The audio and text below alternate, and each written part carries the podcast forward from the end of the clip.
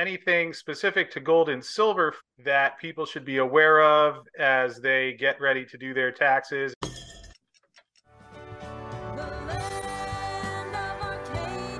Well, hello there, my friends. Chris Marcus here with you for Arcadia Economics. And today we are going to be digging into a topic that certainly, as we round out the rest of 2023, is going to become more and more important, which obviously we have the year ending, which means taxes, unfortunately, will be coming due soon. Yes, I know that that's perhaps not everyone's favorite thing to dig into, although fortunately, we do have a licensed investment advisor and certified tax specialist joining me on the show who you may have seen a couple months ago, Nathan Wilson, making his second appearance on the show from Independence Money and fortunately going to help us go through some of the topics specific to precious metals, also some other things that are more general, not only to precious metals, but certainly that you may not have thought of and might find helpful as start readying those taxes. So, Nathan, great to have you back on here, and thanks for making some time to join us today. And how's everything going with you? Thanks. I, am glad to be back, Chris. I appreciate uh, being on the channel. And, you know, I actually like talking about taxes because it's one of those things, they write the rules. And if you know them, you can use them legally to your advantage. And so that's uh, hopefully I can have some good tips and tricks here for the viewers today.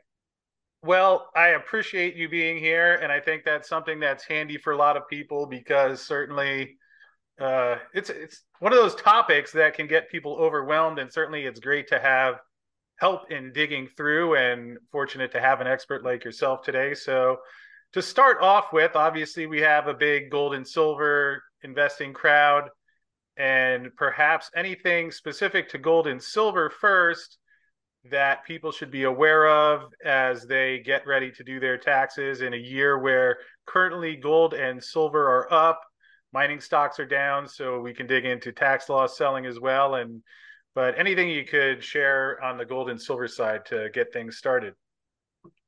Yeah, I mean the big thing is I, I like to start with organization. I mean I have just a basic Excel spreadsheet that I write down what I've purchased, you know, what what type of coin it is, what year it is, what the date was I purchased, what the purchase price was.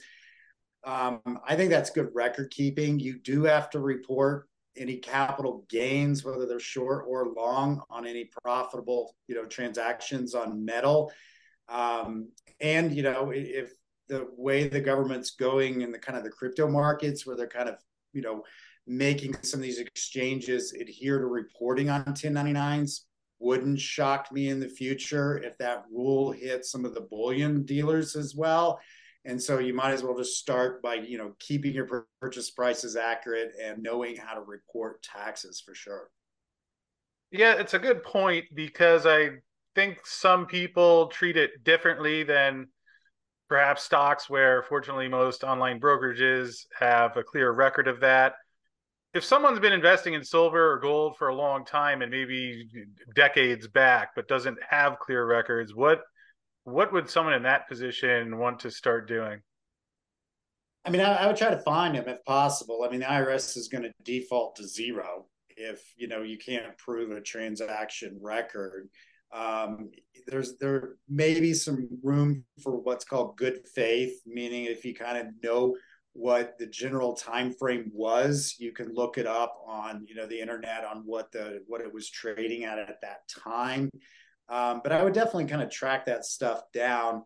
Keep in mind, there's still a step up in cost basis at death. So if you inherited some coins from your dad or your granddad, and you know they, they bought these things decades ago, but they died last year, well then that's a pretty easy thing. You just look up what was the price of the metal uh, on the date of their death.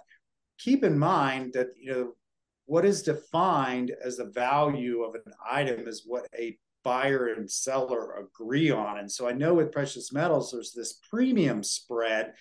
But if if the majority of bullion dealers are going to offer to buy your metals spot, there's your price. It, it's not it's not what it's you would buy it for is the value. It's what the, you'd sell it for, which is the spot price, um, for purposes of capital gains.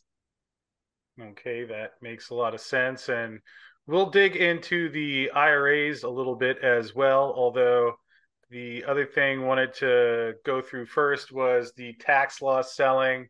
Uh, obviously, for some people who have mining stocks, where mining stocks are down in general a bit on the year, but any thoughts or strategies people should be aware of if they do have tax loss positions that they're looking at? Yeah, so I mean, the biggest thing is obviously short or long term go based on 12 months. So if you're selling something at a loss for less than 12 months, it's written off as a short loss against short gains, and then long term against long term.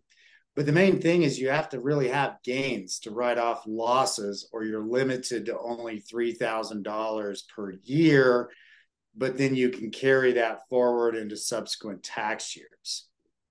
But I like the way you had asked me the difference between metals, physical metals, versus mining stocks, because they're two very different things. Mining stocks are considered securities, uh, like any other stock, bond, mutual fund, ETF is. And there's a wash sale rule there for writing off losses. So just to make up a stock, General Electric at $100, and it's currently, let's say it's $70 now, and you want to sell it at at seventy dollars to write off that thirty dollar loss, you'd have to wait sixty one days to rebuy General Electric, or that wash sale will not allow you to write off that loss. So mining companies, you can switch from mining company A to mining company B. Uh, and not have that wash sale rule. But if you like the stock that the miner you want, but you want to harvest that loss, you got to wait 61 days to get back in. That does not apply to physical commodities. So literally, you could sell your silver eagles at a loss if you're there, um, book that transaction, obviously keep good records, turn right around and buy the eagles right back and not have to wait those 61 days. So that might be an idea for some tax loss harvesting going into the year end. Okay, that makes a lot of sense. And Nathan, uh, the other day when we were talking, you mentioned something I found interesting that you're a big advocate of setting up structures for your assets. Um, obviously, that's something that applies to metals, but could be outside of metals as well. And I was hoping you could talk a little bit more about that and some of the structures people might want to be looking into and considering.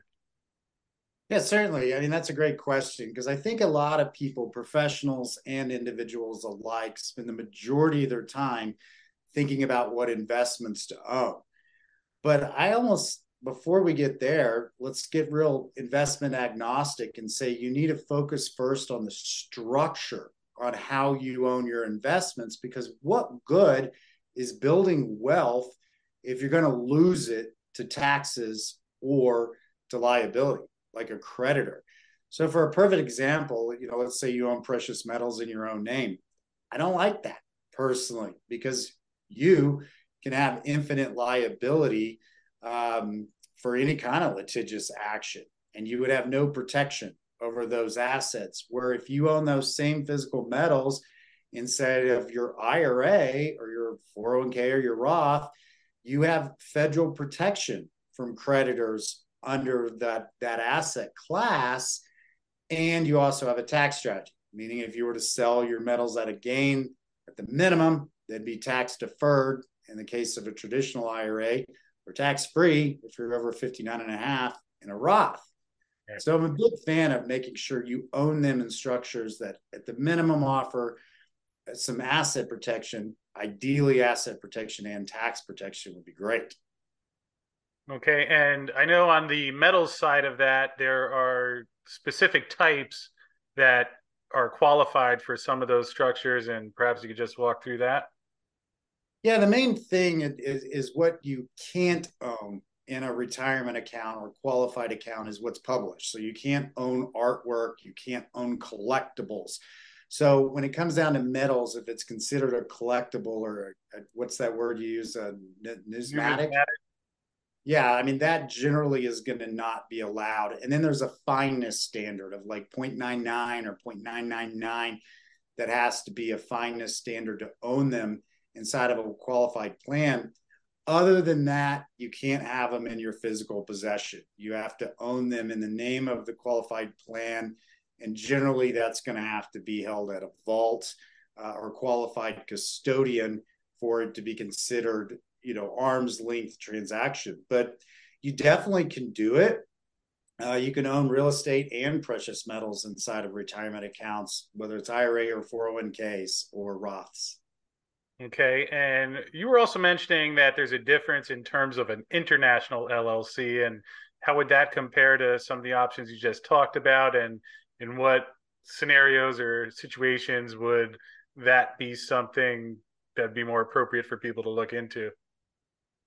Yeah, I mean, obviously, the more money you have, the more you want to spend to protect it. And that's a good caveat to go into because if you get into an international LLC, you're getting into a legal fee for getting it set up. And then you're getting into some pretty arduous and expensive reporting that you have to report uh, international assets that are above like $10,000. And that costs some bucks to report. I mean, thousands. So, I mean, first off, if you're going to go that far, you're probably looking at having an asset value north of a quarter of a million or greater to justify those hoops and loops and costs. But just like the acronym stands for, LLC Limited Liability Corporation, at the minimum, you're encapsulating that risk, uh, even if it's domestic. And so I think that's a good idea. Um, I own a lot of LLCs for asset protection, including ones that are domiciled outside of the state. Because again, even if it's domestic, if I incurred liability in my state where I live, but now somebody has to go try to attach that liability into another state's court, it runs up the barriers. Not saying it can't be done. And then there's certain states that have better protection than others on certain scenarios like Delaware, South Dakota, Nevada, um, or in Wyoming, even are, are places where LLCs have stronger liability protection than other states, including maybe the one where you live. But you get into international, right? I mean, that's a whole different domicile, a whole different jurisdiction. And uh, a lot of times countries don't look at liability the same that we do in the United States. So, for example, if you own rental property overseas and you slip on the floor, that state, that country's jurisdiction may say, hey, you might want to have been looking where you were walking. You know, you know the trips happen where the United States are like, oh, yeah, we'll, we'll give the creditor whatever they're looking for because you hurt your hip. Okay. And uh, yes, obviously some different rules depending on where you're going. Although, fortunately, I know that's one of the things you help people with. And um, we'll mention at the end how if someone needs guidance in any of those different scenarios, how they can reach you. Um, another thing I wanted that you mentioned that perhaps you could touch on was other asset classes that people maybe don't think of as much that also provide asset protection and are tax free. Uh, could you talk a little bit more about that? Yeah, absolutely. I, I, mean, I think it, it helps to talk to a qualified professional that is focused on asset protection. I mean, I live in Colorado. So, for an example, you know, home equity in Colorado is protected up to $75,000. And then a creditor can attach a lien where other states it's unlimited. But there's things you can do. Like I mentioned, you could put them in LLCs or certain asset protecting uh, structures uh, like retention LLCs and things like that. And then likewise, life insurance and annuities, the cash value on those varies state by state for asset protection as well. In my state, it's a it's a quarter of a million dollars. Other states, it's in the millions. And so that's an example without getting too complicated. Life insurance and annuities, right? You can have some asset protection there but properly structured, you can also have tax protection. Uh, if you know protection from income taxes, I call the ones I design triple tax protected because you're protected from the growth. You don't pay taxes while it grows. You don't pay taxes when you take the money out and spend it, and your heirs don't inherit the tax when you die and you leave the money behind, presuming you're below the estate tax exemption That's three levels of taxes, as well as some asset protection that can occur for a relatively simple, non complicated transaction to set up. Again, compared to owning that same amount of money in your own name, where you don't have that asset protection or that tax strategy, I think it makes a big difference. Okay, well, that's certainly good to know, and something that I think people might not necessarily think of initially. Uh, now, Nathan, another thing that obviously people have been thinking about plenty is the inflation and price increases that seen in the U.S., uh, seen around the world in the past couple of years. Although, fortunately for people in the U.S., inflation uh, finally, perhaps one benefit, we've had an increase in the tax brackets in terms of how far the bracket goes up before you get the higher tax rate. So, fortunately, a little good news from the IRS, and uh, perhaps you could walk people through how those changes are playing out and and how that works.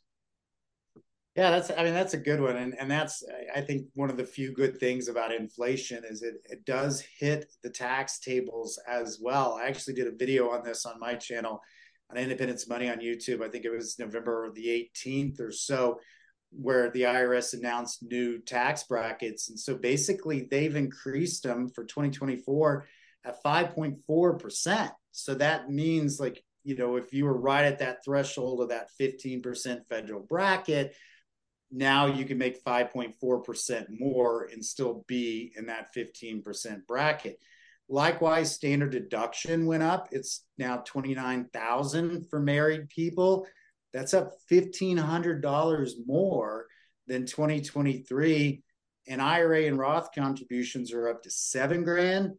Uh, 401ks are up to 23 grand. And then, of course, there's catch up provisions if you're over uh, 50 and so these are all things where they're they're they're taking account inflation when you have tax strategies as well as taxable income.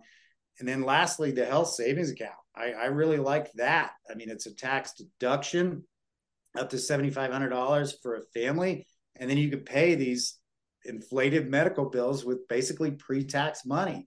So you know take advantage of that as well. Okay, well, that certainly good to hear about the health save, uh, the savings account for health, uh, and appreciate you mentioned the IRA in there as well because obviously that impacts a lot of people.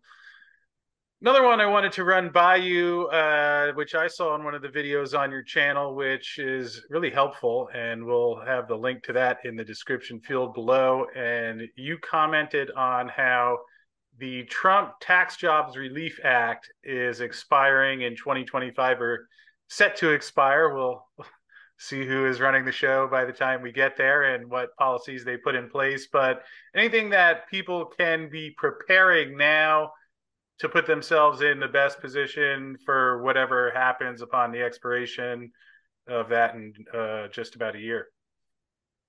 Yeah, exactly. I mean, I think the big idea there is you need to plan and prepare. I mean, you know, plan for the worst and hope for the best is kind of my general idea on, on really everything, not just the, the tax act that could expire. Obviously, that depends on the election.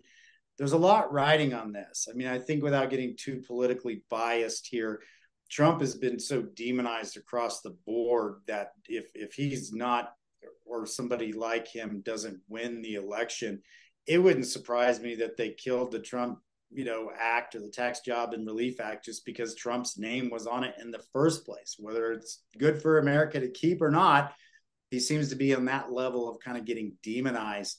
Um, there's a chance they might keep parts of it. So I think some of the things that we would like to see stay are the standard deductions. A lot of Americans, you know, simplified their tax reporting by by not having to do a schedule A for itemized deductions when that standard deduction was effectively doubled with the Tax Jobs and Relief Act, and then to, that's set to sunset. So that's going to not only make people pay more taxes, but now they have to go to a more complicated tax reporting or back to the Schedule A. Wouldn't surprise me uh, if they gutted huge chunks of of it that they kept that. Um, but we'll see. I mean, the big thing that scares me uh, is how they spend things. Like corporate taxes went from 35% to 21%. Um, you know, a lot of times you hear on the news, uh, corporations don't pay their fair share. If you raise taxes on corporations, they still have to be profitable. They're going to pass that higher expense on and increasing the prices of their good and services to the individual. And they are going to be right back in an inflationary standpoint that's totally preventable if we would leave that corporate tax code the way it is and the and the Tax Jobs and Relief Act. The second thing that did was it brought a lot of companies back on domestic soil that I think if if they let that part expire, more companies are just going to leave America for that reason. So I, I hope these people are thinking this through. Uh, according to our math, income taxes will go up for about 65% of the United States households if this uh, act was set to expire. And prices of goods and services are going to go up across the board uh, with those increase in corporate taxes. For your wealthier viewers, I would be very focused on this estate tax because it is set to sunset back to 6.8 per million. We've obviously gone through a really big bull market, not only on, on the stock market, but also on real estate, and more individuals than ever would be roped into that estate tax problem if that estate tax sunsetted back in 2026 all of these things are things that we can plan for and create plans to protect assets and income from that tax as well as regular income taxes. I just think you have to make a decision is it what you make or is it what you keep that is most interesting and motivating to you? Yeah, I hear you. And obviously, uh, we'll see in due time what happens in terms of the treatment of that. But like you said, anything that you can plan and prepare for ahead of time certainly goes a long way. So appreciate what you're saying there. And Nathan, last one I have here. This was actually a question from our viewer audience. And he was wondering the tax treatment on gold or silver from an IRA program. If you take a deduction before age 65, so for example, if you bought some Eagles for $30 an ounce, vault it, and you sold it a first scenario at 35 and wanted to withdraw, what sort of fees and taxes are you looking at? And then perhaps second to that, let's say that you sold it at a loss at $25. Does that still give you the benefit of a, a tax loss, or how does the treatment on both of those scenarios work if someone's withdrawing before retirement age?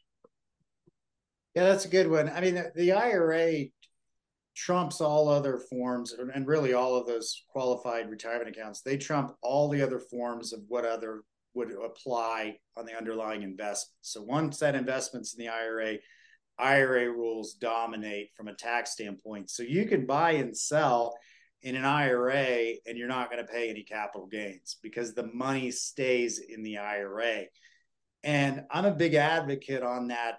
I think it's the ratio of 80, the gold to silver ratio. I'm a big advantage, you know, advocate of doing that in a retirement account because then you could swap from gold to silver and back and forth as that ratio changes and not book the taxes. The only time the tax is going to apply is if you take the money out of the IRA. But what's the definition of money in this case? It, in this case, if, it, if it's physical, it could be you could sell the underlying gold coin, if you will, not pay any taxes on any capital gains or on the transaction of selling it, but you would pay the regular income taxes if you distributed that from the IRA. And those are just regular state and federal, with the exception if you're under 59 and a half, there's an extra 10% penalty tax. But in the case of physical, you don't have to sell it. If, if in this case, I think you mentioned it, you know, if it's say $25 an ounce, and you want to take it out of the IRA because you have to vault in an IRA. And let's say you you want to have it in your physical possession again, um, you could distribute that coin out of the IRA at twenty five dollars in its physical form. You would just report that twenty five dollars as a income tax amount that you took out. All righty. Well, that makes sense. And hopefully uh, helps explain his questions and perhaps nathan you could just let people know where they can best find you if anyone does need help with some of these things going forward Yeah, exactly. So, I mean, the big thing is you got to remember the dash. It's independence dash money.com on the web. Uh, that's also my email, Nathan at independence-money.com. Um, I definitely can offer a you know 15, 20 minute complimentary conversation as well. I do do a lot of good concepts on the social medias. I've got an Independence Money YouTube channel. I uh, certainly welcome you to subscribe there because there's a lot of good how-to videos and uh, informative videos as well that are fairly evergreen. And then, of course, if you're if you like Rumble, Facebook, LinkedIn, Instagram, uh, we're on all of those socials as well. So definitely check us out. Uh, we kind of depend sometimes on being on these these channels for people to find us because sometimes I talk a little bit too conservative on tax strategies for the algorithms to kind of promote some of these ideas. Um, but yeah, check us out or, or send me an email, and I'd be glad to you know have a complimentary conversation with you and and kind of look at what the structure are is that you own your investments and, and kind of look at it through that view of does it give you the best asset protection? Does it give you the best tax strategy? Are you making that investment work the best you can with the laws that give us to play by?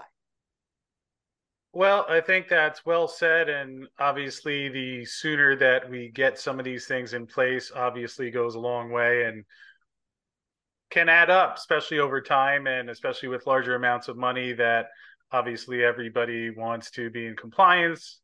Maybe some people don't want to be in compliance, but I recommend being in compliance and taking care of what you have to pay, but not ending up paying more than you need to unnecessarily. So, uh, Nathan, I thank you for your insight today. And uh, by all means, anyone watching at home, if you do have questions, uh, the links to reach Nathan are in the description field below. And get out there and start planning and preparing so you get your things filed on time this year. But hope this was helpful for people, especially as we round up the year. And Nathan, thanks again for joining us, and we'll check in with you again soon, my friend.